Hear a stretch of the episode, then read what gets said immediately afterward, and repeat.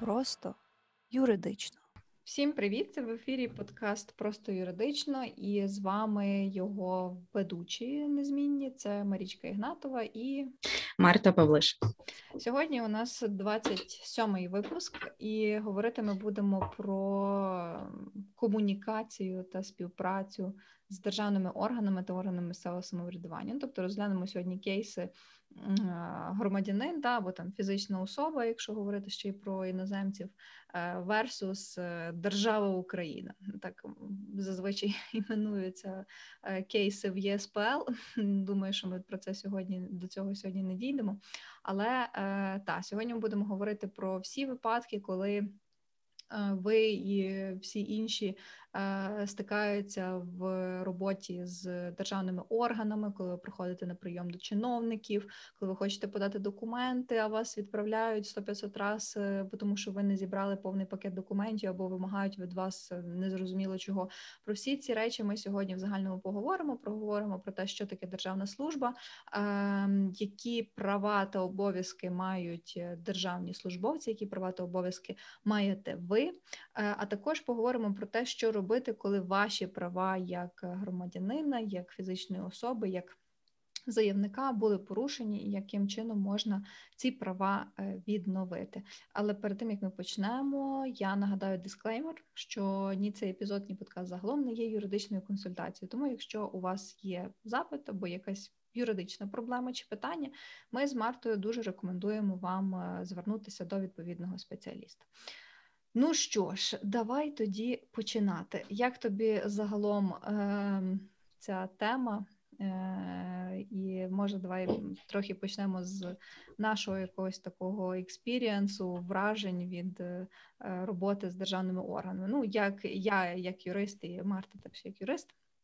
Маємо трішки історейок е, за невеликий період нашої роботи е, юристами, але я впевнена, що ці історії є просто феєричними. Ну, принаймні, в мене вони точно такі є.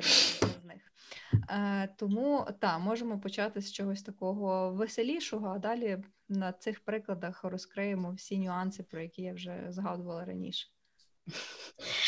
Я насправді дуже люблю все, що стосується державних органів, місцевого самоврядування і комунальних поліклінік. Mm-hmm. До того як я пішла вчитись на ІРФАК, комунальні поліклініки з усього е, неприватного, це був мій найбільший біль. Це кожний похід в поліклініку, я себе завжди морально готувала до того, що я туди прийду, і там почнеться, знаєш, одразу типу ті всі черги, оті всі бігання по кабінетиках, по віконечках, там початку ще там щось.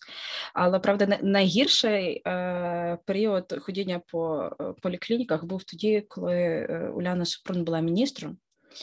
І е, ну, типу, я насправді я люблю Уляну Супрун, але е, тоді можна було наслухатися великої кількості різних речей, е, між які говорили люди, які там сиділи, причому різного віку. Тобто, починаючи від якихось там ну від мам з маленькими дітьми, які прийшли там на плановий огляд до лікаря, закінчуючи пенсіонерами і самими лікарями, яким ну нічого не подобалося в плані там реформ тому подібного.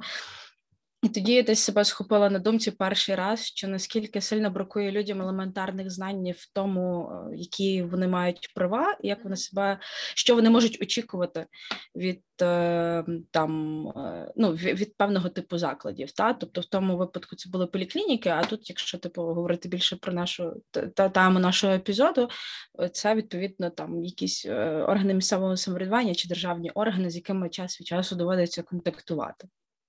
От.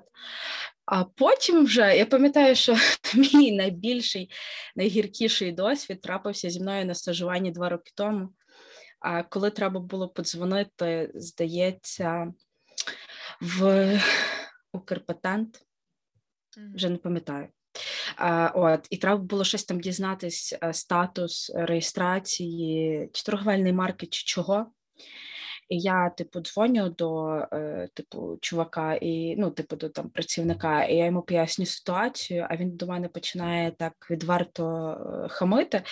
І казати мені такий, типу, скажіть, типу, для кого ви це шукаєте? Типу, хто ваш клієнт? Типу, ще там щось таке. А я йому кажу, ну типу, я не можу вам про це сказати. Типу, ось вам просто номер там заявки, чи що я йому там назвала. Скажіть мені, будь ласка, типу, чи там який там в неї статус? Я вам більше розкрити інформації не можу. А він щось там починає мені задвігати. Для того, щоб я вам там це перевірив, ви повинні мені надати таку інформацію, тому що ніхто, крім мене, цього не може знати. І, типу, якийсь такий дикий треш починає мені кричати в трубку телефону, а я така сиджу максимально налякана, не знаю, що робити, намагаюся, знаєш, зберегти рештки якогось е- рештки себе, типу там не почати плакати, тому що це був такий дикий пресинг, насправді, коли ти просто там дзвониш спитатися ну, елементарну річ, а тобі у відповідь ні з того, ні з цього починають ну, типу, відверто бикувати, я по-іншому це назву. От е, то та, після того в мене появився страх дзвонити, в принципі, будь-куди. Потім, вже коли я прийшла через півроку на роботу, то а, і там треба було якраз теж подзвонити кудись. Я себе не знаю. Я десь дві години себе змушувала набрати цей номер. І в мене навіть був період часу, що коли була можливість комусь делегувати завдання кудись дзвонити, я це робила, тому що в мене настільки був великий страх. Ну не то, що страх, типу, я собі одразу згадувала ці неприємні відчуття від того першого дзвінка. Та, і мені нічого не хотілося. Ну тепер це вивітрилося, але тоді та це було доволі так неприємно. Особливо коли ти молодий, зелений і не не розумієш багато речей, і, і типу просто з ними в перший час знайомишся. Це от типу трошки це такий така залишає свій. школа молодого юриста. Знаєш, Так. просто теж, коли я дзвонила, у мене були різні ситуації. Дуже часто я дзвонила власне в суд тому що ще в той час не можна було там оперативно дізнатися всю інформацію про, е, про стан розгляду справи, про рух справи. В суді, коли ти там телефонуєш, ну зазвичай в залежності від суду, якщо там брати Львів, Львівську область, е, там ж є різні номери телефонів, різний порядок звернень. Спочатку ти ну когось зразу вказано телефон, номер телефона помічника стаціонарний суді, і ти можеш напряму до цієї людини додзвонитися. Е, в деяких це був номер телефону на сайті лише загальний. Ти дзвониш цей загальний. Вони тебе починають з'єднувати, переключати між різними відділами, між тими помічниками, десь не туди переключили, і ти реально можеш сидіти там півгодини до години часу на телефоні, тільки щоб дізнатися всратий статус, всратої справи. Кажу, тобі просто в печінках сидить. Але Ну, порівняно з цим, е, по телефону в мене якихось таких особливо конфліктів не було. Там ну, намагалися якісь там люди теж якось мене трохи виводити, чи там казати, що це не в їхніх повноваженнях. Я тоді просто швиденько зразу гуглила, там знаєш, там е, інструкція, чи там е, не знаю, якесь положення роботи такого то суду, і дивилася, ага, типу, мені то-то то має зробити. Я просто цінувала цей пункт, і деколи це допомагало, якщо чесно. Хоча ну, в телефоні доволі таки складно свої права захищати, тому що що людина з іншої сторони може банально покласти трубку і ти дзвониш ще раз. А я так і робила. Я могла дзвонити просто там по 10-15 разів підряд, е, просто щоб там не знаю, стороні телефону хтось вкурвався нарешті і підняв трубку. Я так теж робила, до речі. Е, за за телефоном просто знаєш, я згадала, що найкращий досвід спілкування телефоном в мене був з податковою. Mm-hmm. Правда, це була Вони не піднімали взагалі трубку? Ні, ні, ні. Це, це була в принципі е, це була спілкування з київською податковою. І гаряча лінія податкової. І мені дуже сподобалось, бо ти дзвониш на гарячу лінію податкової, і там собі одразу по наборочку обираєш, що тебе цікавить, якийсь конкретний податок чи ще там щось. Там, типу, я пам'ятаю та, щось типу того. І я потім е, пам'ятаю, що я один з перших разів, якраз коли я дзвонила в податкову, е, я дзвоню там щось питати по здається, по податку на доходи фізичних осіб, і там такий е, дуже приємний чоловічий голос підіймає трубку, і мені відповідає, і так класно відповідає, все знаєш, типу, так як має бути. І я аж зраділа з того всього, що о, виявляється, типу, податкова не така страшна, і можна отримати ту інформацію, яка тобі необхідна по телефону. І потім в мене, в принципі, пропав страх податково дзвонити. І пам'ятаю, коли ми здійснювали одну реєстрацію, там нам сталася така ситуація, що були відмовили, і типу ми намагалися знати причину, чому. І я пам'ятаю, що зі мною просто сіли ті хлопці, типу, чи хто то там був з податкової, хто типу здійснював переглядав типу той статут ту реєстрацію, і вони такі сіли, і вони просто е, там по телефону зі мною е, глянули на той статут, назвали мені там конкретні пункти, які там треба переробити, так, типу, щоб все було там відповідно до закону, і щоб вони відповідно здійснили цю реєстрацію. Тобто, це був такий е, з другої сторони доволі приємний досвід спілкування і на диво саме з українською податковою. От, е, незважаючи на всі наші стереотипні уявлення про неї, але зразу зазначу, я говорила з податковою київською. Як це відбувається у львівській податковій, я не знаю, тому що мене е, на щастя поки що Бог милував ходити туди. І я активно використовую дію і всілякі інші електронні сервіси, які опосередковано мене контактять з іншими державними органами, чи ще там з кимось, хто мені повинен видати відповідні дозвола. І я так просто прийшла і забрала те, що мені треба, і це дуже зручно. І Ну, я за це виступаю. Тому так, я насправді теж підтримую, що треба максимально все пере, переводити в електронний документообіг, і взагалі е, ну, я підтримую цю ідею е, там, держава у смартфоні, діджиталізація. Ну, але при цьому я думаю, що все одно варто залишити е, ці такі контактні візити, там, тому що, наприклад, там старші люди, чи там хтось може не хоче просто це все робити онлайн. То, будь ласка, має бути вибір, але обов'язково має бути така альтернатива, як подача е, всіх документів онлайн, комунікація онлайн, отримання теж всіх там документів, результатів розгляду документів також онлайн. Е, Чому? Тому що в мене от недавно теж був випадок, коли я е, пішла в один такий провінційний ЦНАП. І ну до того, там особливо в період карантину, в принципі, не було в мене якоїсь такої необхідності там контактувати з державними органами, і ну при тому, що у мене уявлення про ЦНАП такі більше як про львівський ЦНАП. Знаєш, що там все так дуже класно, чітко працює, е, там е, адекватний привітний персонал, який тобі щось підкаже, порадить. Ну я думала, що це всюди так, але ні, насправді це не всюди так. І ну, я прийшла зранку для того, щоб подати документи, а ЦНАП починав роботу в своїй восьмій годині. Я прийшла, мені сказали, що такий вид документу приймають там за конкретним номером столу. Я прийшла, там нікого не було наразі. Я запитала, чи є адміністратор, сказали, що немає. Ну, адміністратор спізнилась на хвилин 15 десь так. Ну, я так подивилася на годинник. Е, Підійшла, сказала, що потрібно оплатити збір. Е, Терміналу для оплати збору державного на місці не було, і мені потрібно було йти в банк. Але банки всі починають працювати з 9 і ще щось треба робити 45 хвилин. Ну я така, окей, пішла ще по своїх справах. Е, Пішла, оплатила, повертаюся вже в ЦНАП.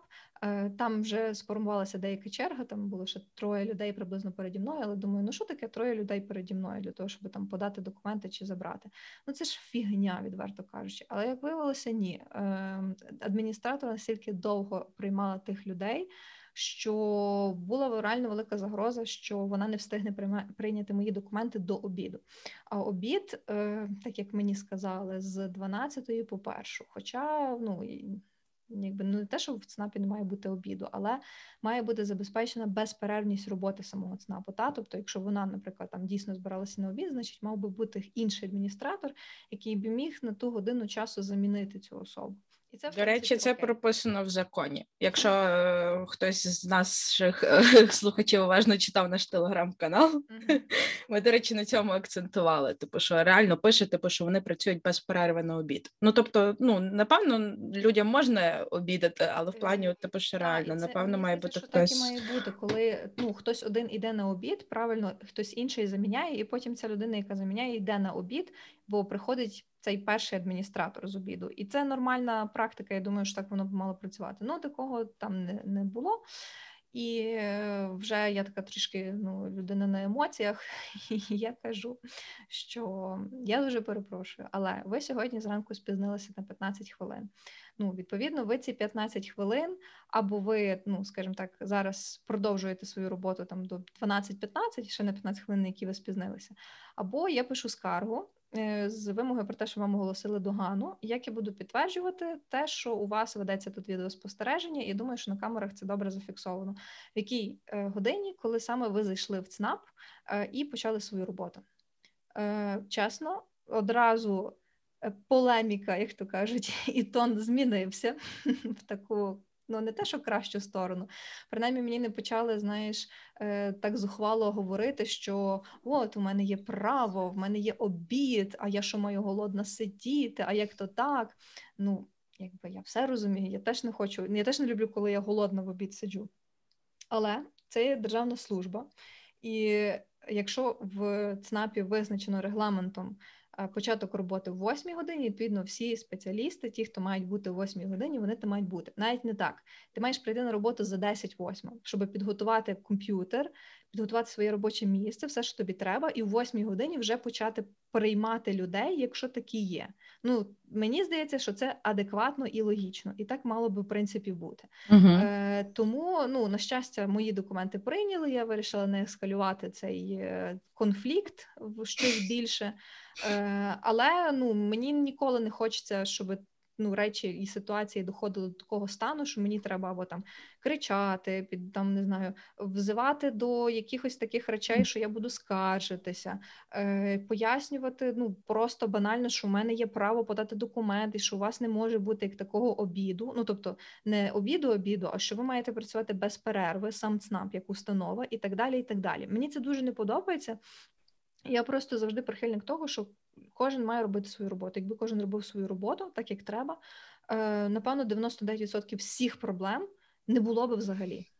Угу. І не має бути такого відчуття, особливо людини, коли не приходять, що вони приходять там ну до когось чужого додому. Знаєш, ну або ти заходиш, ти починаєш спілкуватися з адміністратором, тебе таке враження, що ти вже їй чи йому щось винна. І це неправильно, це не є абсолютно ніяким хорошим показником е, взагалі державної служби і служби в Україні. Е, тому такі речі потрібно викорінювати. В першу чергу це мають розуміти самі там чиновники, державні службовці, і це мають розуміти самі громадяни, що не можна так дозволяти собою поводитись, і взагалі не можна так працювати. Е, чому? Тому що є, по-перше, закон, який загалом регулює, що таке державна служба. Е, і відповідно до цього закону державна служба це публічна, професійна, політично неупереджена діяльність із практичного виконання завдань і функцій держави. Там є певний перелік. Стосовно цих завдань і функцій, але що теж цікаво, що державний службовець це громадянин України, який займає посаду державної служби в органі державної влади чи іншому державному органі, е, одержує заробітну плату за рахунок коштів державного бюджету та здійснює встановлені для цієї посади повноваження, які там безпосередньо пов'язані з виконанням завдань та функцій державного органу. Е, тут, напевно, ключове є те, що одержує заробітну плату за рахунок коштів державного бюджету. А державний бюджет як формується, в тому числі із коштів платників податків, тобто моїх і твоїх грошей, які ти сплачуєш постійно на регулярній основі в бюджет для того, щоб з цього бюджету платили гроші. Тому тут ну має відчуватися в тих самих державних службовців, на мою думку, певний тягар відповідальності, що я отримую гроші з грошей тих людей, які до мене прийшли по послугу. Ну в даному випадку ту саму адміністративну. Для мене це абсолютно дико і незрозуміло, чому е, ну таке ставлення в тих самих державних службовців до громадян, які приходять там на прийом за адміністративною послугою та за будь-чим. Не подобається робота, ви завжди можете звільнитися. І а, а знаєш, що зазвичай вони відповідають на такі речі, типу що? там ну, ну типу, що, мені. та типу вони зазвичай е, люблять казати. В принципі, багато хто хто працює там на ну, типу, скажімо, на роботі, де вони отримують зарплату за кошти держбюджету, багато хто любить казати, типу, а ти попробуй там попрацювати на мінімальну заробітну плату. Знаєш, ну, от я е, типу, я я ну, типу, я не заперечую того, що насправді існує проблема низької заробітної плати серед там, зокрема, і держслужбовців, тому що ну, якщо з та 4400 гривень. 4400 гривень. Якщо зайти на е, роботу ЮА, там регулярно ось це Національне агентство України з питань державної служби виставляє mm-hmm. ті, як вони називаються, е, вакансії. І якщо заглянути, ну я дивилася по Львову, мені просто було цікаво. То, наприклад, от сьогодні буквально якісь свіжі вакансії знайшла там два дні назад, наприклад, головний спеціаліст юрисконсульт відділу представництва інтересів в судах та інших органах номер 3 юридичного управління головного управління пенсійного фонду України у Львівській області. Е, Ну коротше, юрисконсульт в управлінні е, в Львівському управлінні пенсійного фонду. е, Кош зарплата його 5500 гривень. А зарплата, наприклад, на начальника західного міжрегіонального управління Міністерства юстиції, ну коротше, місцеве управління Мін'юсту, ну, типу, посада, ніби знаєш, типу серйозна, велика, та типу там має відповідно оплачуватись. Відповідальна 12 тисяч 500. Ну, тобто, це, це є мало. От а секретар суду в звичайний суд, е, ну, типу, мається на увазі загальний, Мгм. а, 4400 з того, що я останній раз дивилася. Ну тобто, однозначно, типу, заробітна плата є е, маленька, от, але знову ж таки, мені здається, що це не виправдовує такого ставлення і такої поведінки. Так, Тому- це просто дилема, знаєш, яка з однієї сторони, ну тобто існує, вона дійсно є, і е, однозначно з цим ти потрібно щось робити, тому що ну мотивації працювати адекватно на такій роботі немає. Я це розумію. Мгм. І, але з іншої сторони, коли там хтось іде на державну службу, мені здається, це має бути таке доволі свідоме рішення і усвідомлення того, що ти ну не будеш на початку принаймні заробляти більше. Ну, ти там можеш Так. Брати хабарі, звичайно, щоб якось кінці з кінцями стягувати. Але мені здається, що в теперішніх умовах ти далеко не заїдеш на такому. Тому що ну, полюбе просто тебе закладуть і там напишуть заяву, і е, в результаті ти будеш нести за це відповідальність. Якщо людина просто не готова, то краще туди не йти. В ну конкретно я маю на увазі зараз державну. Якщо людина готова, вона приймає те, що вона буде отримувати таку заробітну плату. Ну то відповідно вона не має, знаєш, потім відігруватися оцю таку якусь злість чи невдоволеність на тих е, людей, які там приходять до цієї до цього державного службовця, е, ну скористатися своїми правами, їх реалізувати на, на Ну, тому що. Типу, це ж не ті люди, які прийшли там е, скористатися там своїми правами, отримати певну послугу, і цю зарплату виплачують. От ну тобто мається чи встановлюють рівень заробітних плат. Я, до речі, ще помітила таку цікаву річ, е, що, е, наприклад, є різниця між зарплатами на державній службі в Києві і у Львові. Тому що, наприклад, з того, що я чула, ну, типу, там дуже часто, якщо там, ну ти знаєш, типу, що є всілякі там групи, знайомі і тому подібне, типу, де один одному перекидують цікаві вакансії, в тому числі багато зараз цікавих вакансій на держслужбі. От і там, наприклад, е, дуже часто можна помітити, що там відверто якась там джуніорська посада, де типу від тебе вимагається там один-два, ну там три роки досвіду, е, там як юрист чи якась типу суміжна спеціальність. З того, що я знаю, там якісь умовні органи, типу НЗК, або там Мінцифри, або ще там чогось, там зарплата може стартувати від 20 тисяч гривень, наприклад. Ну тобто, що, типу, в принципі, для Києва, скажімо так, це типу це більш-менш ок, як на джуніорську посаду. От, але, типу, якщо це знову ж таки збивати до цін Львова, типу, у Львові, типу, десь там можливо є десь якась там схожа, знаєш, посада за обов'язками, за навантаженістю, за відповідальністю, але в силу того, що це умовно якийсь там регіональний відділ чи якесь там місцеве управління, ще там щось. Отже, типу, його значення набагато менше, і отже, в такому випадку ми можемо платити людям теж менше. Ну тобто, знаєш, така такий. Поділ е, посад на більш важливі і на менш важливі, він, як на мене, теж не виправданий. От і е, мені здається, що це теж одна з тих речей, які, наприклад, змовлюють те, що коли центральні органи виконавчої влади, якісь там та типу, які є е, типу вище вище стоящим органом над типу над іншими органами, працюють краще ніж органи на місцях за рахунок того, що е, в, в органах на місцях знову ж таки наявна ось ця от е, корупція, яка в тому числі, ну тобто я не говорю, що це виключно через низькі заробітні плати, але типу в тому числі це теж низькі заробітні плати. От Знаєш, е, е, я так просто сиджу і думаю, а чи дійсно, ну скажімо так, е, ну чи вплинула би більша зарплата на якість е, самої державної служби? От я так просто сиджу і думаю, чи настільки гроші все ж таки сильна мотивація е, робити щось краще. От Ну, я насправді не знаю. Чому я чому я не знаю?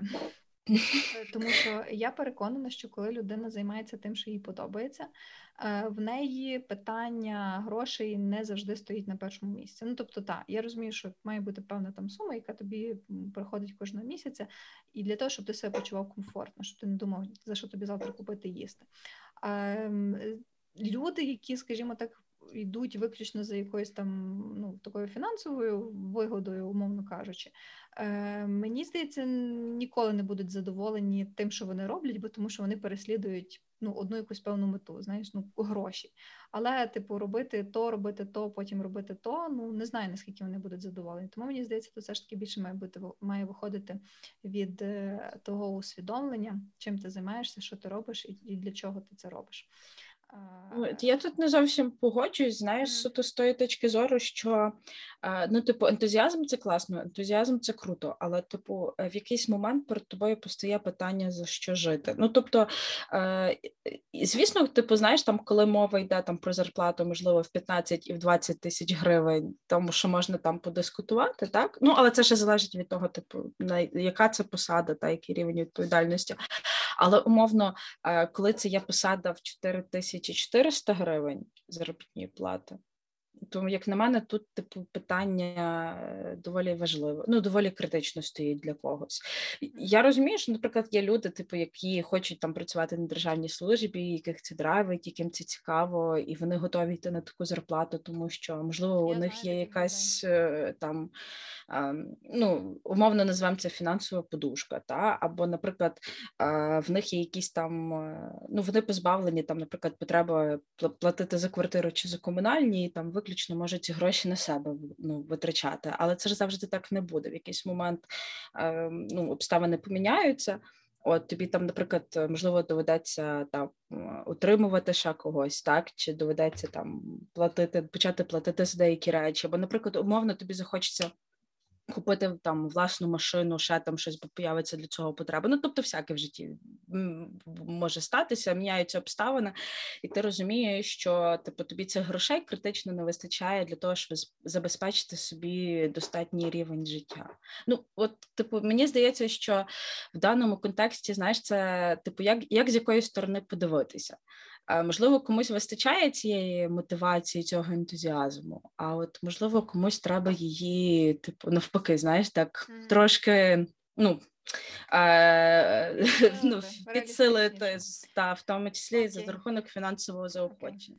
Окей, е, я пропоную цю філософську дискусію завершити. Ви не подумайте, ми в жодному випадку в цьому ну, в цьому контексті не скажімо так, не применшуємо важливість державної служби. Вона дуже потрібна, і мені особисто дуже хотілося б, щоб туди йшли саме такі люди, які яких це драйвить, які розуміють, для чого потрібна державна служба. І в той же момент мені би дуже хотілося, щоб ця державна служба оплачувалася достойно та гідно, щоб от дійсно люди, які хочуть працювати, щоб вони могли повністю себе віддавати служінні українському народу. До речі, один з принципів державної служби це є патріотизм, відданість та вірне служіння українському народу. Я вважаю, що таке вірне служіння українському народу має адекватним чином винагороджуватися для того, щоб людина могла якнайкраще служити. Е, Тому я пропоную розглянути наступні принципи. Чому я хочу їх розглянути? Тому що з них випливають м, власне і права і обов'язки як державних службовців, так і громадян. По-перше, це є верховенство права. Що ми розуміємо під верховенством права? Е, що права та інтереси кожної людини громадянина вони е, є вищими та більш значущими ніж закон. Якщо закон щось пише так недобре, не негарно, неправильно, то е, верховенство права буде нівелювати такий закон і при цьому буде казати, що якщо там закон обмежує десь права та свободи людини, де він не має цього обмежувати, то ми робимо так, ніби цього закону немає, і він ці права та свободи людини не обмежує. І так само має бути в державній службі, тобто. Я розумію, що там в Конституції написано, що там державні органи і органи місцевого самоврядування мають діяти виключно в межах та в на підставі повноважень, які визначені в Конституції та в законах України. Але при цьому в консті самій Конституції закріплено верховенство права, що Україна є правова держава. Тому в першу чергу е, треба цінувати саме. Е, поняття і центризм людини в цій всій системі. Е, наступний принцип це є принцип законності. Це перегукується з тим, що зазначено в Конституції в статті 19, що кожен державний службовець зобов'язаний діяти на підставі межах повноважень та у спосіб, які визначені Конституцією та законами України. Принцип професіоналізму, що державний службовець має бути компетентним, має неупереджено та об'єктивно виконувати свої обов'язки, постійно підвищувати кваліфікацію. Тобто, якщо десь там прийняли закони, які докорінно міняють сферу регулювання, е, в якій працює державний службовець, має обов'язково з цим ознайомитися, взяти до уваги і діяти відповідно до цього закону, вільно володіти державною мовою. Е, от теж. Ну і за потреби регіональною мовою, мовою національних меншин, якщо визначено відповідно до закону. Хоча зараз е, ці мови скасовуються, як наскільки я в курсі і слідкую за новинами, тому напевно внесуться якісь зміни і до цього закону. Мені Е, здається, набуває повністю чинності закон про е, держа... про функціонування української мови як державної Державної. 16 липня. От е, тому, можливо, в контексті цього будуть якісь зміни. А, та і тепер державні службовці мають проходити тест на знання Угу. української мови. Це десь от теж, от от теж в липні буде стартувати ці всі іспити. Тому хто з державних службовців, якщо ви не в курсі, то тепер в курсі і готуйтесь, будь ласка. Я, до речі, теж влізла в ті, е, як вони називаються. Згадаю, загальні засади, здається, одним словом, правила етичної поведінки для державних службовців. Теж От, і там посилання цей в описі, щоб вже точно знати. Та, та, е, от, і там якраз теж йшла мова про те, що там повинні спілкуватися державною мовою, не повинні дискримінувати, зокрема, Мгм. типу, на основі, е, ну, типу, на підставі мови. І що цікаво, е, там було так вказано, що державні службовці і посадові особи місцевого самовр- самоврядування під час спілкування з громадянами повинні використовувати доступну термінологію. Тобто е, не Plain просто з language. Та, Nice. тобто не просто з вами спілкуватися українською, а ще й пояснити вам це все так, щоб ви це зрозуміли, Так, і пояснюємо. так як ми пояснюємо. От, тобто, щоб у вас не виникало додаткових питань. Мені здається, що це пов'язано зокрема з тим принципом правової визначеності е, частково. От, е, тобто, щоб е, в ну, типу, забезпечити цей принцип, відповідно, у громадян там не створювалось якесь там неправильне враження чи двояке враження про якусь там певну е, правову ситуацію. От. Угу. Е, так, я продовжу. Принцип патріотизму вже згадувала. Далі принцип доброчесності, е, що ви ну, не можете там, як державні службовці, якісь е, надавати переваги своїм приватним інтересам, коли ви здійснюєте свої повноваження. В тому числі не можете брати неправомірні всякі вигоди, е, надавати їх чи якимось чином неправомірно сприяти. Державні службовці мають бути ефективними, тобто вони раціонально і результативно мають використовувати ресурси для того, щоб досягни, досягти ну, цих цілей державної політики, тобто не там взяти поксерити якісь документи Мгм. 100-500 раз. Візьміть їх, відскануйте, і у вас буде той самий документ он, ну, в електронному форматі, і ну, це буде все окей, і там його десь е, зашарте чи перешліть, і не потрібно е, ну, там, і екологію ви, в принципі, будете рятувати, і раціонально використовувати ті самі кошти, за які закуповується цей папір і фарба до принтера. Має бути обов'язково забезпечення рівного доступу до державної служби, тобто не можна дискримінувати чи там якимось чином е, необґрунтовано обмежувати, чи там е, надавати необґрунтовані переваги там одним категоріям громадян перед іншими, і так далі. І так далі. Тобто всі є рівними у своїх правах. І ну незалежно від того, хто до вас приходить, е, ви ну, як державні службовці, ви так звертаюся взагалі загалом не визначено, повинні однаково належним чином е, надавати державні послуги. Е, Політична неупередженість, ну тут мені здається, все зрозуміло. Мгм. можете в принципі якось. Ну, скажімо так, піддаватися в політичному впливу різних поглядів. Е, Так само маєте утримуватися від демонстрації своїх якихось політичних вподобань, е, там як ну, публічно, чи, чи ще якось, якщо це може зашкодити е, в службі, якщо це відбувається під час виконання посадових обов'язків. В До речі, я, я тебе вибач, що переб'ю, але в цьому контексті а, є дуже така прикольна штука. Е, ну, типу, в тих же ж правилах е, я вичитала, що державні службовці, посадові особи е, місцевого самоврядування, у тому числі в позаробочий час, е, повинні утримуватися від поширення інформації, зокрема розміщення коментарів на вебсайтах і у соціальних мережах, що можуть завдати шкоди репутації державних органів та органів місцевого самоврядування. ну, Нічого собі вимоги до в позаробочий час. Ну, позаробочий Цікаво. Так. Треба, е, ну в тому числі в позаробочий час. Цікаво, Мгм. треба буде спитати в когось з колег-юристів, чи можна це розглядати як е, наступ на свободу слова. Ну, от, наприклад, е, коли знаєш, відбувається якийсь там відвертий треш. Е, От, от, от, от, наприклад, коли ті е, позвільнялися наші працівники та з Нацбанку позвільнялися. От, тобто, е, наприклад, як такий кейс. Типу цікаво е, буде запитати. Але до речі, окей, на тих на працівників Нацбанку це не поширюється, бо виявляється, працівники Нацбанку не є державними Державними службовцями. Так, так, так. Там не всі- не якщо всі, когось- не всі е, категорії осіб, які працюють в якихось державних установах, ну так, на перший погляд, Угу. вони є державними службовцями. Тут інше. Ну мені здається, що свобода слова воно не є необмеженим правом. Ну тобто, мені здається, що в кожному праві, так як я пам'ятаю, ще там, та особливо з часів, коли я там детальніше розбирала е, конвенцію про захист прав е, і свобод. Е, Свобод людини, ні, захист прав людини і основоположних свобод е, 50-го року. Угу. Мені здається, що все одно є певні винятки, типу обмеження, коли допускається обмежувати, ну точніше, коли допускаються такі ситуації, це не буде вважатися неправомірним обмеженням свободи слова. Але так, давай краще запитаємо, тому що я не хочу зараз тут е, якимось чином щось стверджувати, бо я теж не впевнена. Але мені Я здається, що такі речі можуть належати до таких обмежень. Ну то таке. Давай запитаємо, потім можна буде якийсь пост Мгм. написати в телеграмі. Хто слухав, буде цікаво. Ми це питання розкриємо детальніше. Послухаємо, угу. як то кажуть, е, інших експертів. Е, принцип прозорості ще згадаю.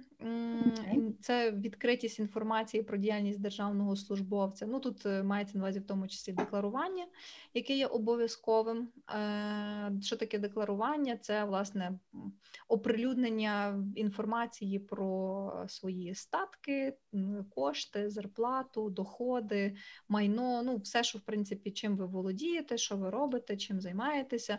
Е, Воно все підлягає декларуванню. Плюс е, ці декларації вони є в публічному доступі. Там е, зашифровується хіба персональна інформація, в тому числі про членів е, сім'ї такого державного службовця. А те, що стосується власне самих коштів, та то що найбільше завжди цікавить наших людей. А хто скільки вже мають, напевно, там накрали страшне. А ти коли-небудь перевіряла когось зі своїх знайомих там декларації? Звичайно, це, м, це ж моя робота це робити. Знаєш, Я так я ж так собі деколи думаю, з мене був би взагалі отлічний кіберслідчий, тому що, блін, я так вмію класну інформацію шукати. Просто Мене я, те звичайно, не саме. хвалюсь, але вже за роки такого ресерчу, як так сказати, е, дуже багато що навчилася. Дякуючи Фейсбукові. У мене була одного разу ситуація, коли я знайшла, знайшла людину, не знаючи про неї нічого. От просто нічого. Я теж я стільки знайшла інформації. Ну при тому, що мені здається, людина сама не знає, що про неї є стільки інформації в інтернеті, але я, я нашукала.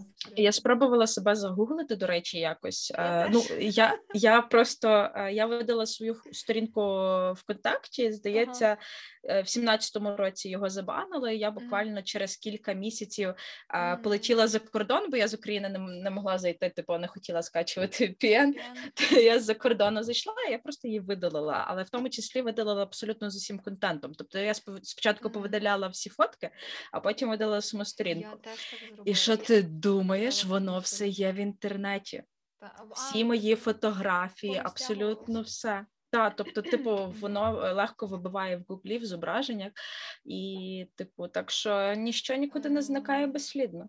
Та, але знаєш, часом воно, ну якщо так трошки зараз Мгм. такий трохи оф-топ, треба буде подивитися, ще теж випуск записати. Але е, з часом ця інформація, ну, так би мовити, старіше. І Якщо ти навіть вбиваєш в гуглі, то в пошову- пошуковику, якщо про тебе, звичайно, ніхто більше Мгм. не шукає інформацію, воно десь там на інших тих сторінках, що треба скролити. Ну тобто, та воно є, бо я якось недавно теж, ну відносно недавно теж себе так час від часу гуглю, знаєш, цікаво, що там ще може бути. Моя параноя деколи е, просто зашкалює. Е, то ну насправді є там багато інформації, виявляється про однофамільців. Е, якісь там незрозумілі фотки, незрозумілі фотки, грамоти, але ну мене воно не стосується безпосередньо. Тобто я там не вбачаю якихось своїх персональних даних, в тому числі. Але так, Крім е, фоток, хіба так, крім фото. Але так, насправді діяльність державного службовця в даному випадку має бути відкритою. Ну тобто, теж має бути усвідомлення, що якщо ви йдете на державну службу, е, то ваше життя е, може бути під прицілом е, інших. При тому, що ну тут теж є обмеження, не можна там насильно якимось чином отримувати якусь конфіденційну інформацію про державного службовця, чи там е, за ним стежити, чи ще щось, тому що це вже є злочин, це е, заборона, це вже втручання в особисте та приватне життя. Але те, що має бути публічно, в тому числі такі, така декларація, воно є публічно. Ну і плюс е, тут е, теж стосується стосовно ну, стосовно того, як е, державний службовець веде свої соцмережі. Цілком е, поширене явище. Всі мають соцмережі, мені здається, зараз. Навіть моя бабуся в 70 зареєструвалась в Фейсбуці нашої того. Хотіла, е, хотіла коментнути, як розносять е, сторінку е, міністра внутрішніх справ, але потім зрозуміла, що він теж не держслужбовець і засмутилась. Треба знайти якогось е, популярного в Фейсбучику держслужбовця. Це ну Так. треба пошукати, треба подивитися от по тому списку, який є в законі про держслужбу, хто є, хто не є державним службовцем, і так подумати, Мгм. кого можна проаналізувати. Так ось е, це і стосується ведення держав... е, кажу, державних мереж, соціальних мереж. Е, Що ви пишете, як ви це пишете, що ви репостите? Е, За цим теж слідкують дуже нормально. Е, Тому слід бути обачним і не давати, напевно, якихось зайвих приводів е, себе дискредитувати чи якимось чином попадати на якісь неприємні ситуації. Ну і е, принцип стабільності, напевно, тут більше підходить для самих державних службовців, тому що він означає, що призначення державних службовців має бути безстроково, крім випадків, коли воно визначається законом. Е, має бути власне незалежність цього персонального складу державної служби незалежно від змін там політичного керівництва. Тому що ну класика жанру, як то кажуть, приходить нова влада, зразу починаються різні кадрові перестановки, тобто там якісь там більш прихильні люди приходять е, до державної служби, менш прихильні їх там звільняють, шукають різні підстави і тому подібне. Так ось цей принцип стабільності він якраз має забезпечувати то, що незалежно від того, яка ситуація політична в країні, якщо людина там працює і немає підстав, там, ну, наприклад. Не закінчується її контракт, та чи там е, вона не має йти на пенсію по віку. Та якщо немає якихось таких підстав, які визначені законом, то ну вона має там продовжити працювати. Так що ось ось такі от е, речі. Е, так, що це означає для самих громадян? Ну, те, що ви це знаєте, е, насправді допоможе вам в спілкуванні з самими державними службовцями. Тобто, якщо знову ж таки вам з якихось незрозумілих причин відмовляють в, в розгляді вашого клопотання, чи відмовляють в прийомі, е, і, і це не з тих причин, що прийомні дні закінчились, чи прийомні години зараз не почались, е, то ви можете апелювати до цього принципу і пояснити, що закон України про державну службу забороняє будь-якому державному службовцю дискримінувати з громадян е, за будь-якою ознакою. Мгм. Тому, якщо а до речі, ще ну, один такий прикольний лайфхак. Мені завжди допомагає насправді. При тому, що я ну спілкувалася з різними державними службовцями різного рівня, і знаєш, там ті, що вже такі топи, знає, то вони такі вже такі Мгм. биті вовки, вони вже ну, не піддаються ну, на більшість маніпуляцій. Але Мгм. е, ну, навіть коли ти там кажеш, що ти юрист, і ти там знаєш закони, знаєш права.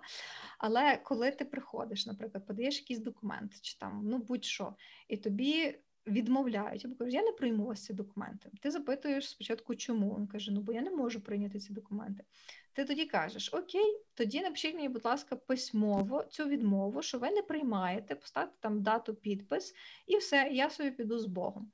Е, В більшості випадків теж одразу потім міняється після такого висловлювання характер і тон розмови. Е, Ніхто вже не хоче ніяку письмову відмову писати, документи приймаються, від- видається там е, ну, примірник чи там заява зі штампом про те, що документи прийнято, і все. Тобто порада для слухачів, якщо ви е, впевнені, що немає підстав для відмови е, в ваших документах, або як навіть що якщо така підстава є, то ви можете просити е, надати таку відмову письмово. Ну, це може бути коротенький там декілька речень, що такий-то, такий-то відмовляю у прийнятті документів такого до такого. То там написати якусь, ну попросити зазначити підставу, чому ви відмовляєте. Мгм. І вже потім з тим документом ви можете йти, е, наприклад, зі- скаржитися до керівника цієї особи, е, державного посадовця. Службовця, який вам відмовив, якщо цей адміністративний порядок оскарження не допомагає, ви можете звертатися до суду. У вас е, принаймні на руках буде якийсь документ, що вам відмовили. Тому що якщо вам просто відмовляють на словах, вас це не влаштовує, ви хочете поскаржитися. Ну то з чим ви потім будете скаржитися? Ну це буде ваше слово проти слова цього держслужбовця. А знаючи всякі внутрішні штуки, ваше слово просто не буде настільки сильне без е, бумажки. Знаєш, як то кажуть, без бумажки ти букашка, а з бумажкою ти громадянин, який має бумажку і має на підставі чого поскаржитися. До речі, бумажок вони дуже сильно бояться. Але знаєш, я тут від себе таку дам пораду, е, щоб люди не лінувати, не лінувались начитуватися, перш ніж вони кудись підуть. Насправді це дуже. Ну, типу, по-перше, зараз це відносно легко, тому що деякі державні послуги ви можете отримати онлайн, і вам для цього особливо репетись не треба. Якщо є щось таке суперспецифічне, що ви онлайн отримати не можете, то я би просто радила, ну, умовно, е, там ситуації, з якими я найчастіше стикалася, це там реєстрація. Чи товариств, чи там громадських організацій, чи благодійних організацій, Е, от ніколи не полінуйтеся прочитати там, ну, типу, в залежності від того, що саме ви реєструєте, там закон або про громадські об'єднання, або там про товариство з обмеженою додатковою відповідальністю, і обов'язково закон про проведення державної реєстрації цих всіх е, юридичних осіб. От, тому що там насправді в цьому законі, якщо його уважно прочитати, е, можна насправді дізнатись, хто звільнений від сплати адміністративного збору, які дії звільнені від сплати адміністративного збору. Бо я так одного разу уважно дуже добре його прочитала і зберегла там е, кілька сотень гривень е, від списання, тому що виявляється, за такі дії типу адмінзбір не справляється. От так що ніколи не лінуйтеся читати і перевіряти, і е, дзвонити. Дуже корисно насправді дзвонити там, ну в тому числі там, в залежності від того, до кого ви підете, е, там чи до нотаріусів, чи там в ЦНАПи, чи ще там кудись, і перевіряти ту інформацію, просто щоб пересвідчитись, що ви володієте е, саме тими знаннями, якими треба, і будете нести саме ті документи, які треба, і не будете нести там зайвого от або там навпаки не донесете щось. Мгм. Так, я е, підтримую те, що ти сказала за почитати заздалегідь. Це дуже корисна штука. Е, в принципі, для будь-кого. Ну, почитати заздалегідь не означає, що е, ну, скажімо, вам не пояснять чи якимось чином. Будуть намагатись вас вести оману. Просто коли ви це почитали, це пише в законі, ви озброєні, і навіть якщо ем, службовець не буде просто цього знати в силу якихось обставин, ну, умовно кажучи, це буде ненавмисно, то ви зможете підказати, там можете роздрукувати чи скачати той самий закон, показати, де це зазначено, і все окей, там все нормально, всі, як то кажуть, on the same page, і, і всі далі працюють. Само дуже прикольна штука зателефонувати. Я теж так роблю завжди. Тобто, якщо я не впевнена в актуальності тої інформації, я краще зателефоную, е, уточню, якщо все дійсно так, як написано на сайті. Все супер, я приходжу, і ну, здебільшого воно десь так і є. Що я коли подзвонила, уточнила, прийшла і нічого не помінялося за той час, поки я прийшла. Е, та. От а, я, до речі, продовжую за тобою. Ти говорила по закону, а я продовжу тут багато цікавих штук е, вичитала з тих е, правил етики для держслужбовців, для посадових осіб органів місцевого самоврядування. От, а виявляється, в тих правилах, ну, типу, в принципі, я думала, що вони більше будуть, знаєш, якісь такі загальні, типу, бути вічливими, доброзичливими. Ну, типу, це все там написано, але при тому всьому вони встановлюють там деякі доволі цікаві вимоги до держслужбовців. І е, це не є просто рекомендації, тобто це є оформлено наказом цієї національного агентства з питань державної служби. От. А що там такого цікавого я вичитала? А перше, що держслужбовці і постові особи місцевого самоврядування вони повинні, а, зокрема, постійно підвищувати свій культурний рівень рівень ну, свого професійного розвитку, то однозначно, але культурний в тому числі. От і ще що вони повинні означає культурний? Ну, типу, що входить в поняття культурний? Е, вони не пояснили, але я А, так окей. розумію, що ні, я напевно думаю, що це знаєш, мова йде про загальний там рівень спілкування, якусь таку вічливість. Ну тобто, А, типу, знаєш, в такому культура. значенні Мгм. культури. Я не думаю, що вони там а, змушують на пам'ять е, вчити їх там останні вірші е, якихось українських сучасних поетів. Типу, я думаю, що це не входить в їхні обов'язки. От, але що цікаво, вони там е, заапдейтили трошки ті правила недавно. От, і там, наприклад, зараз є така штука, що а, вони повинні підвищувати свої навички відповідно до функцій і завдань за посадою, зокрема в частині цифрової грамотності. Мгм. От, а, тобто, це мені знаєш, чим пов'язано? З тим, що в нас зараз дуже популярні ось ці всі документи, дія і всякі такі інші приколи. От і раніше, наприклад, е, бували такі штуки, що могли не брати до уваги документи з дії, от або там е, електронним чином оформлену документацію. А, хоча це є незаконно, тому що, типу, в нас е, там електронні документи прирівняні до, до паперових. Е, Ну, Ну, типу, їхня юридична був, сила. Там просто був такий період, коли не всі визнавали. Ну, мене там Мгм. деякий час не хотіли на новій пошті визнавати. Мені сказали, типу, ну що нам там ваш той паспорт в дії? Ви от наш додаток скачайте, і це Так. підійде. Ваш паспорт в дії це взагалі щось неясно. Так, це був От. такий період, бо вони посилалися на якусь там постанову Нацбанку. Мгм. Яка ти показала, що це має бути обов'язково ну, документ фізичний. Але тепер приймають в супермаркетах, приймають. е, Ну, На Укрзалізниці приймається для мене було основне. Я просто пам'ятаю, що колись в Укрзалізниці років там тому була така е, ситуація, що, наприклад, якщо ти їхав в інтерсіті, всі були окей з тим, що в тебе електронний квиток. Але якщо ти їхав якимось умовним, е, знаєш, Лисичанськ Ужгород, то та на тебе провідниця на тебе так знаєш дивилася, як е, баран на нові ворота. Ну, так типу, це інше. що, Я що от недавно теж їздила, то там е, ну, досі е, провідники переписують там якісь дані з електронного квитка. Ну, тобто вони не мають оцих сканерів QR-кодів. Вони просто переписують і там десь себе звіряють, дивляться твій паспорт, і на тому все. Ну, але не всі. Мені здається, що це там я- як який. Тому що я, наприклад, їздила, я теж так їздила, і одного разу тим самим поїздом, причому. То там якось так було, що одного разу провідник, е, ну, типу, в них тепер просто я так побачила на їх на їхніх телефонах. Це є програмка, можливо, їм Укрзалізниця розробила, що вони тепер не ходять з тими спеціальними сканерами, що в них на телефоні тепер є, типу, відповідна, я так розумію, застосунок. От, але при тому всьому, що на тому ж самому поїзді е, там інший провідник, вже типу, коли там вертались назад, то якраз з блокнотиком стояв, переписував. І в мене, знаєш, така думка закралась в голові. Може, знаєш, це є такі ті е, активні е, не- люди, які не приймають е, діджиталізації, такі, оцифрування і такого всього іншого. людей, зокрема, в тому числі серед чиновників, які от кажуть, що ну, ну Марія, ну ви розумієте, ну мені треба якийсь документ під то підставити. Що тут своїм Та, цим та. електронним Що я запишу? Що я, що я вклею в Е, папочку? Ну.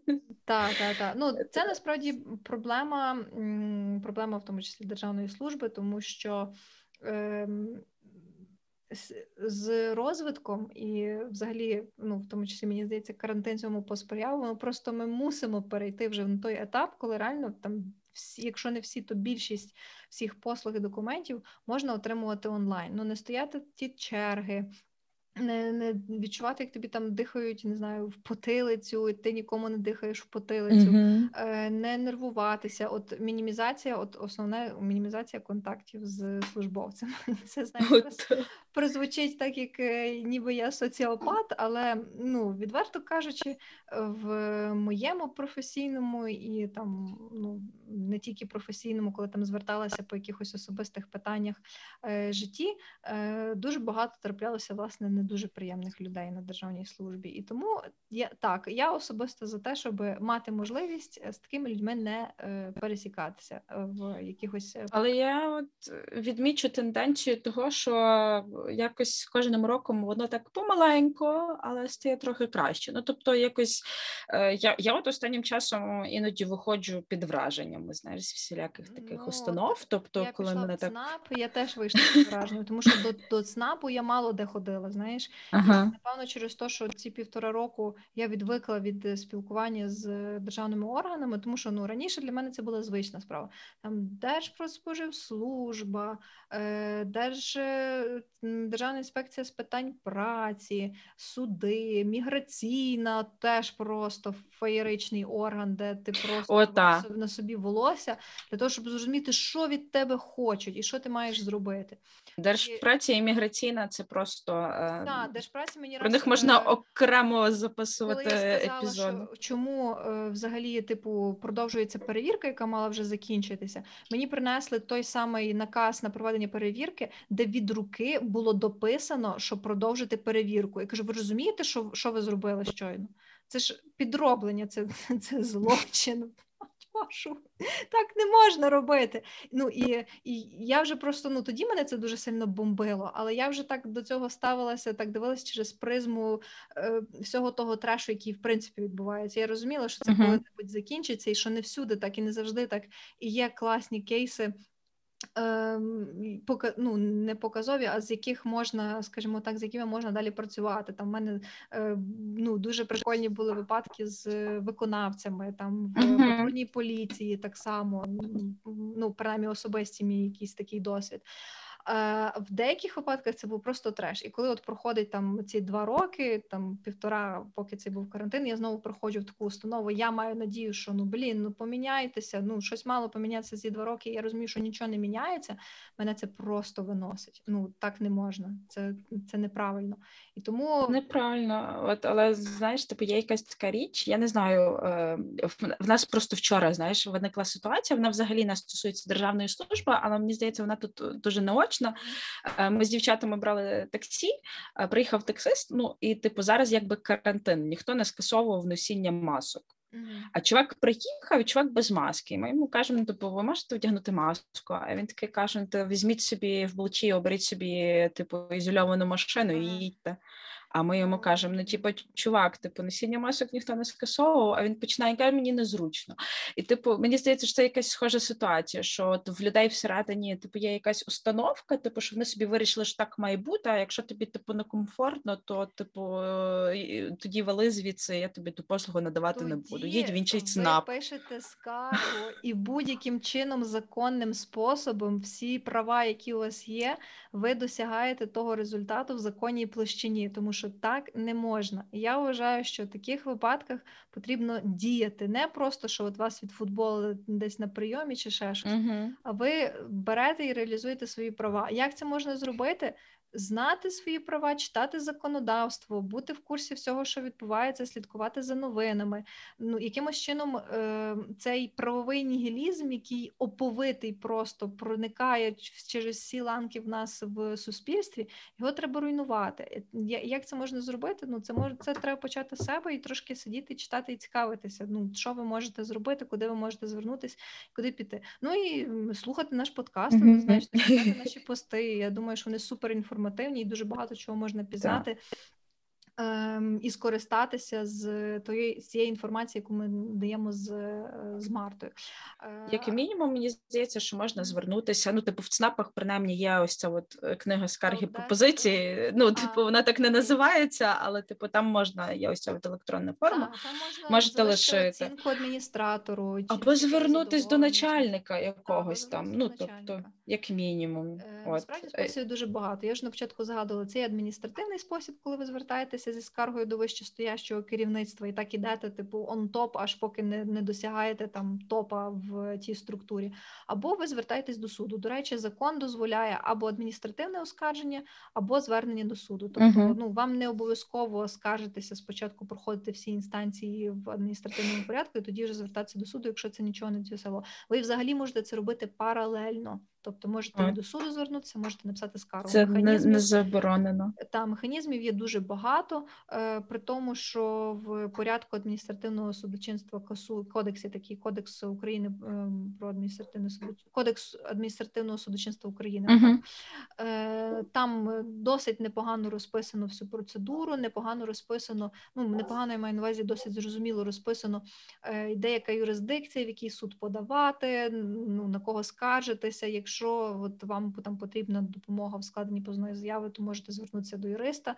Він нам все грамотно, лаконічно оформить з усіма додатками, подасть е, позов. І, ну одним словом, діло піде. Знаєте, кра- це краще ніж взагалі нічого не робити, тому що сидіти і склати скласти руки може насправді кожен. Але чи щось зміниться від того? Навряд. Тому Ну, е, Це, це така ситуація, знаєш, типу, чого нічого, нічого не змінюється. Типу, а хіба є запит на зміни? Ну тобто, в тому плані, що е, поки типу немає запиту від суспільства на, на ну, типу, на проведення відповідних змін, на покращення системи, відповідно, доти ті зміни і не будуть е, проводитись.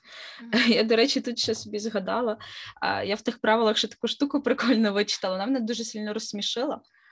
Тому що там написано, що державні службовці, ну і особи поставі особи місцевого самоврядування, вони мають шанувати народні звичаї, і національні традиції. І я собі така прикинула, знаєш, типу, що а, знаєш, є оті шкарпетки е, такі прикольні, типу, що сьогодні свято робити гріх. Ага. І я собі просто згадала, приходиш, знаєш, на якесь Ну, умовне. Давай вже після свят, давай вже після Та-та-та. Приходиш на умовне благовіщення в ЦНАП, ну а благовіщення це робочий день, сьом- 7 квітня, здається, та тобто воно не там не, не, не вихідне релігійне свято. Приходиш, і тобі кажуть, типу, а ви бачили, типу, етичні правила? Типу, а ми не робимо в релігійні свята. Або що там. Ні, ну я зараз жартую, звісно, але типу, це, це прикольно звучить. Тому що мені здається, що типу, це ні, з однієї сторони, я розумію, чого вони туди поставили, з другої сторони, це можна трактувати на дві сторони. Але знаєш, що ще цікаво?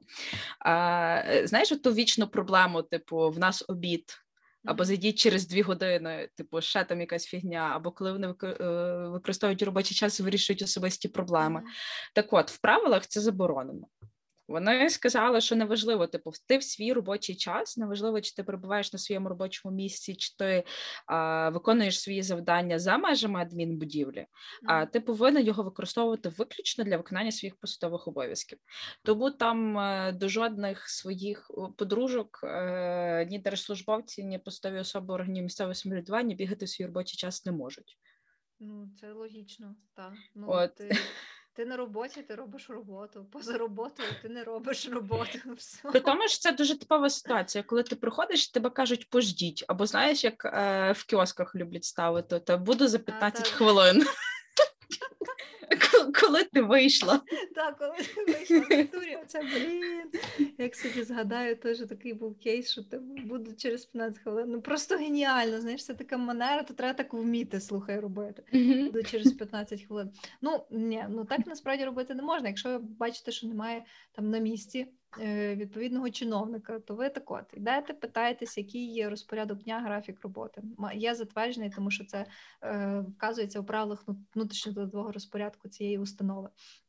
Уточняєте, чи в цей період е, особа може перебувати на ну на обідній перерві, тому що обід це не обов'язково там з першої до другої. Він може бути визначений, наприклад, з 12 по першу, чи з е, другої по третю. Це треба з'ясовувати. Це просто це залежить е, знову ж таки, як внутрішньо вирішується в установі.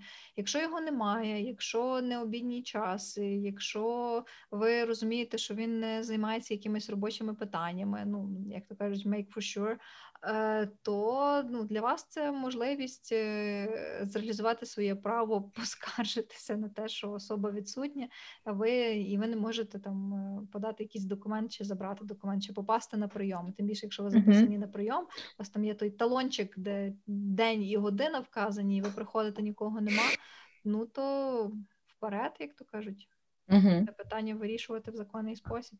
Скаржитись це насправді правильно, і це є добре, і це треба робити. Це приємно, це класні відчуття, коли ти ух, я зараз їм там всім покажу. Зазвичай я з такою мотивацією пишу скарг.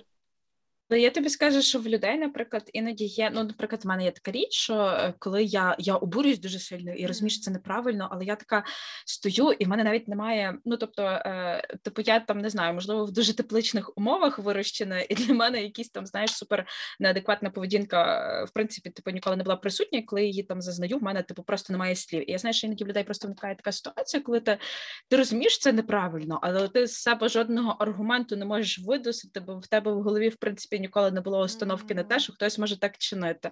І це мені здається такий треба відійти, що? трохи заспокоїтися і вернутися і сказати те, що ти хотів сказати. Ну, типу, не просто піти. Я знаю, в мене теж така штука є. Це ну, скажімо, це це не ступор, тому що ти ну, розумієш, ти усвідомлюєш той момент, що відбувається. Просто так як ти кажеш, культурний шок. Ти ти не мав такого якогось досвіду, знаєш, таких uh-huh. перепалок. Ну, тобто, якщо в тебе це постійна така робота кожного дня, що ти ну, мусиш отак е, фактично воювати, е, то ти просто потім наб'єш собі цей скіл, і для тебе це буде окей. Ти знаєш тобі фразу, ти відповідь зразу 10. Е, якщо у вас такого скіла немає, то ну, відійдіть трохи, подихайте, не знаю, води попийте, поверніться і викладіть свою аргументацію. Я не думаю, що це буде виглядати по-дебільному. По-дебільному це нічого не сказати, просто мовчки піти і визнати поразку, коли uh-huh. фактично ви могли виграти навіть цю словесну якусь конфронтацію. Просто повернутися і пояснити спокійно свою позицію. От і все. Я думаю, що це хороший, е, що це хороша порада так зробити. От. Е, але при тому всьому, типу, е, залишатися все одно, знаєш, в якихось рамках. Тому що я дуже так. часто так само була свідком таких дурнуватих ситуацій, е, коли, наприклад, типу, просто там, ну ну реально, можливо, хтось десь затупив, знає, щось не сказав, тому подібне.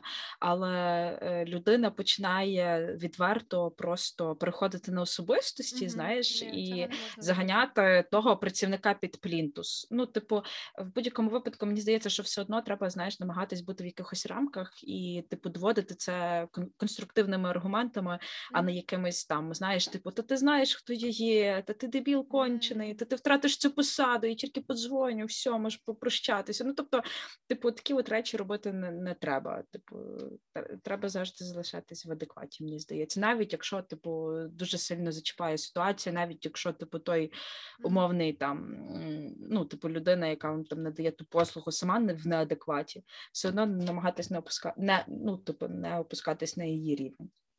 Та плюс, е, якщо є якісь свідки для вас, це плюс е, і ще доказ того, що ви в ситуації поводились нормально, е, не провокували взагалі нічого такого, і ну, це фактично вина була тої особи, яка там ну надавала вам цю послугу, чи чи щось таке. Е, Та я погоджуюсь, що треба завжди ну не точно не переходити на особистості. Воно краще взагалі не зробить. Ви просто зайдете в якийсь глухий кут, і з якого ви вам буде дуже важко вибратися. Якщо ви маєте чим, е, як то кажуть, апелювати конструктивно, тобто посилатися на закон чи на якісь там ну не знаю логічні штуки, як от в мене було з в ЦНАПі, що там людина на 15 хвилин запізнилася. Вона запізнилася запізнилася, вона реально ну, ці 15 хвилин фактично нічого не робила. Ну, а, і, а мала бути на роботі. Навіть якщо не було відвідувачів, адміністратор має бути присутній на робочому місці. Е, то можна запропонувати таке полюбовне рішення, що людина просто піде на 15 хвилин пізніше на обід, прийме в мене документи, все гарно, ми розходимося. Я не пишу ніякої скарги, не прошу там дати доступ до камер відеоспостереження, які там фіксували, коли вона зайшла, і все. І на цьому, ну скажімо так, такий невеличкий конфлікт непорозуміння, я би навіть так сказала, можна вичерпати. Е, Якщо ви стараєтеся вже десь далі більше форсувати, краще того не робити. Краще, напевно, просто в той момент ну, вийти, е, повернутися. Може вам пощастить попасти на якогось іншого державного службовця, і ну, з ним краще вирішити це питання, а, а не з тим. Тому що бувають люди різні. Е, бувають е, хороші, знаєш, так би мовити, професіонали, але комунікатори взагалі ніякі. І ці soft skills – це теж мені здається дуже важливий аспект і необхідна навичка для кожного державного службовця, тому що ти можеш класно шарити в своїй роботі, але якщо ти погано з людьми говориш. Ну то ну тобі це ніякого нічого доброго теж не зробить. Ну про тебе просто будуть думати, що ти якийсь там не знаю негативна людина, яка всіх ненавидить, і дивиться скоса і все. Тому, е, якщо так підсумувати, давай я би вже це підсумовувала загалом. Ем, почитайте собі конституцію. Основне, подивіться розділ другий про права та свободи людини. Там просто визначені всі базові основоположні права, е, які реаліз... людини, які реалізуються через інші низку інших законів. Так само перегляньте закон України про державну службу, тому що він стосується абсолютно кожного державного службовця. Та в кожній установі є свої якісь внутрішні правила, але ці всі внутрішні правила вони приймаються у відповідності до цього закону, тобто вони не можуть йому суперечити. Тому, якщо ви будете знати базу за цей закон, то ви зможете посилатися навіть в тому числі на ті самі принципи для того, щоб аргументувати свою позицію. Ем, Те, що вже казала Марта, телефонуйте, читайте, виясняйте інформацію, будьте озброєними. Вам це буде тільки на користь. Це може зайняти вас там трішки часу, небагато, але повірте, це зекономить насправді вам час, коли ви вже підете в цей орган чи в установу і не будете там стояти, чекати чергу тільки для того, щоб щось уточнити. Ви це зробите раніше по телефону. Ну і в будь-яких випадках е, залишайтеся людьми. Бо як би там не було, державні службовці це теж люди, такі самі, як ми. Вони приходять з роботи, там не знаю, сідають, е, включають Netflix, дивляться серіал, чи там не знаю, вечерюють. Одним словом, вони відрізняються фактично тільки тим, що вони працюють на благо та заради українського народу. Я надіюся, що це так і є, і буде, і буде тільки краще. І від себе додам: не бійтесь отримувати державні послуги, йти за державними mm-hmm. послугами. От і не відкладайте ці всі речі в довгі шухляди, тому що знаю багатьох людей, які мають десь власний бізнес, або там ну ще в чомусь зайняті, в принципі, в яких там виникає ряд юридичних питань, які не хочуть йти, тому що а треба гроші платити, а це буде довго а, там мене там відфутболять, ще там щось. Насправді не бійтеся, підіть, підготуйтеся, зробіть це раз і якісно. Подивіться, які вам пропонують зараз можливості, як це оформити, як це зробити. От, І засекюрте себе, і засекюрте свій бізнес і так. І не бійтесь цього робити.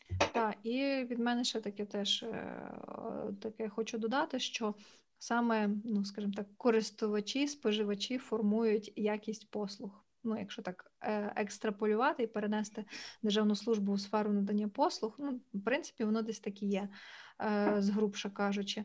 Е, тому саме ви, ті, хто ходить, звертається за послугами, за різноманітними там клопотаннями, тощо саме ви впливаєте на те, як будуть ці послуги надаватися, якої вони будуть якості, і як швидко вони будуть це робити. Тому ніколи не нехтуйте своїми правами. Якщо ваші права порушено, значить обов'язково їх відстоюйте та поновлюйте.